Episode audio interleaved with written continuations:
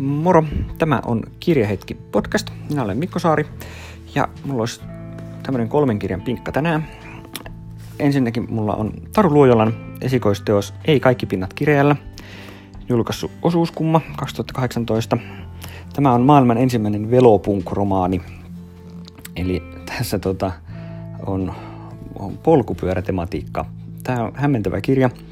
Tämä sijoittuu 70-luvulle Etelä-Amerikkaan tämmöiseen kuvitteelliseen Pataranamin banaanivaltioon, jossa diktaattori hallitsee ja täällä Pataranamissa on, on tuota, moottorit kielletty.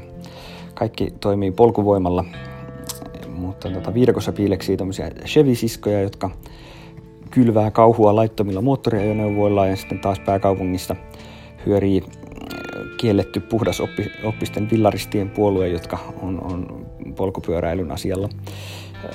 Ja tämä ihan äly, älytön konsepti, mutta vitsi tämä toimii hienosti.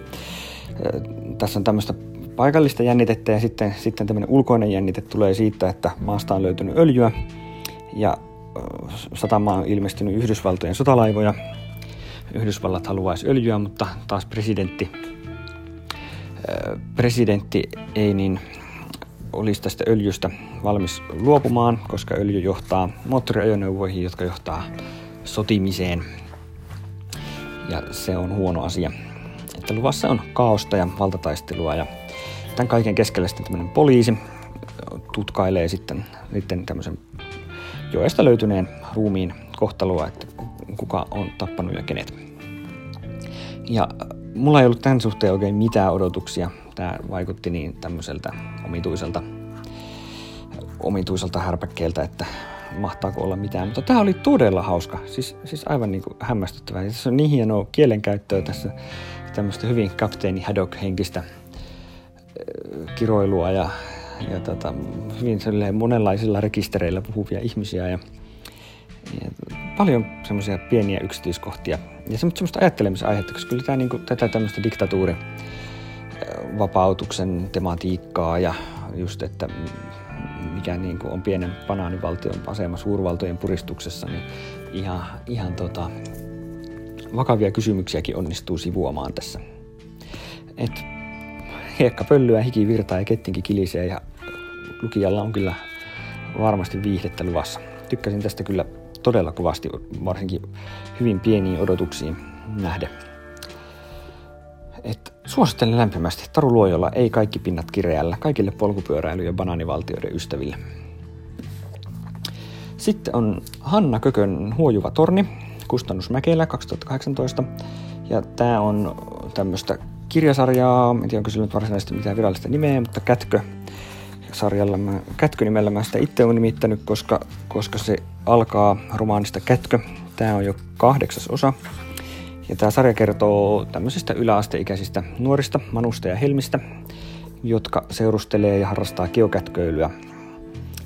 Tuon geokätköilyjutun takia mä tähän alun perin tutustuin. Kiinnosti, kiinnostin, niin luin ensimmäisen osan ja toisen osan ja sitten minä olen lukenut jokaisen osan ihan, ihan jatkuvuussyistä. Tämä on jotenkin sympaattista, hauskaa tämä. Ja Manu ja Helmin hyvin tämmöinen puhdas puhdashenkinen, puhdasotsainen otsainen tällainen seurusteluelämä. Ja vähän tämmöistä yläastedraamaa tähän sitten siihen päälle. Tässäkin kirjassa nyt on sitten uusia luokkatovereita, jotka on, on, herättää tunteita ja sitten on tämmöinen tyhjien postikorttien arvoitus, joka haastaa geokätköilytaitoja ja vähän tämmöistä vaaraa ja draamaa ja jännitystä ja, ja, ja yläasteikäistä parisuhdemeininkiä, että tässä nyt on, on Manun ja Helmin suhteessa ollaan, ollaan niin kuin seksiä lähestytty pikkuhiljaa parin kirjan ajan ja edelleen jatkamme lähestymistä. Tämä on ihan, ihan tota, musta ihan mainio kirjasarja. Suosittelen kyllä kaikille yläaste, yläasteikäisille, jotka, jotka tämmöistä teini parisuhdemeininkiä ja geokätköilyä dikkailee ihan sympaattinen, helppolukuinen kirjasarja. Sitten Tapani Tolosen Sokeisto, Otavan julkaisu 2018, esikoisteos tämäkin. Ja tämä oli hieno kirja. Mä tämä olisi multa varmaan mennyt ohittekin, mutta kaveri kehu ja arvioi tämän kirjavinkkeihin ylis, ylistäen. Ja nyt sain itsekin luettua ja olihan tämä siis todella hyvä. Tehty vuoteen 1905 Helsinkiin. Silloin oli suurlakko. Ja tässä on nyt sitten tämmöistä kaikenlaista draamaa sen suurlakon ympärillä. Siellä on tämmöinen nuorukainen kuin Eetu, joka työskentelee latojana. Ja tästä saadaan tosi mielenkiintoinen näkökulma tämmöiseen kirjapainotyöhön 1900-luvun alussa.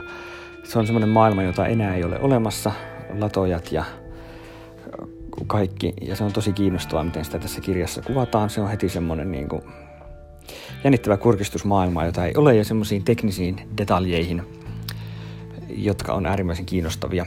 Sitten on työväenliikettä, aktivismia, teosofiaa ja sitten vähän tämmöistä kiellettyä luokkarajat ylittävää rakkautta, maanalaista toimintaa, vaaraa ja juonittelua.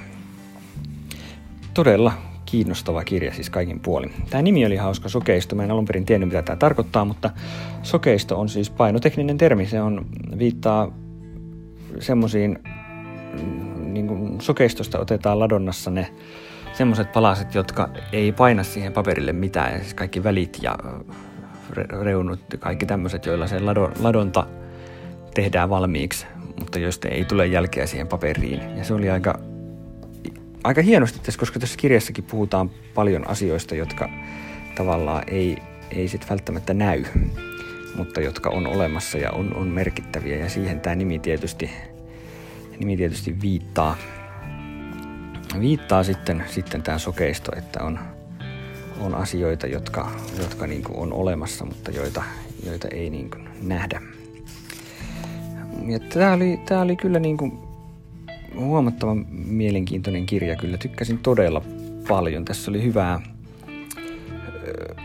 hyvää draamaa ja jännittäviä käänteitä ja, ja aika hienosti punottu tämä juoni, miten asiat sitten yhdistyy toisiinsa ja, ja tuli niin kuin asioille sitten paljastu merkityksiä jälkeenpäin jännittävä kiinnostava kirja. Kyllä niin kuin sen taso esikoinen, että, että Tapani Tolonen päätyi nyt kyllä saman tien semmoiselle seurantalistalle, että mitä muuta sieltä tulee, niin siihen on tutustuttava. Sen verran mielenkiintoinen kirja tämä Sokeisto oli. Tämä lämmin suositus yhtään niin tämmöinen historiallinen romaani kiinnostaa, niin, niin tätä on kyllä helppo, helppo suositella. 1905 oli, sekin oli eloisaa aikaa tämä suurlakko ja kaikki nämä Poprikovin murhat ja muut, mitä siihen aikaan oli, niin kyllä hyvin, hyvin mielenkiintoista. Suosittelen. Eli Tapani Tolosen sokeisto. Tämmönen kirjalla ja tällä kertaa äh, mulla on seuraavaksi vuorossa työn alla Jortin ja Rosenfeldin korkeampi oikeus, eli Sebastian Bergman, sarjan tuorein osa, ja sen jälkeen sitten katsotaan, mihin siitä jatketaan. Mutta se on sitten seuraavan jakson juttuja. Ei muuta kuin hyviä lukuhetkiä. Kiitos.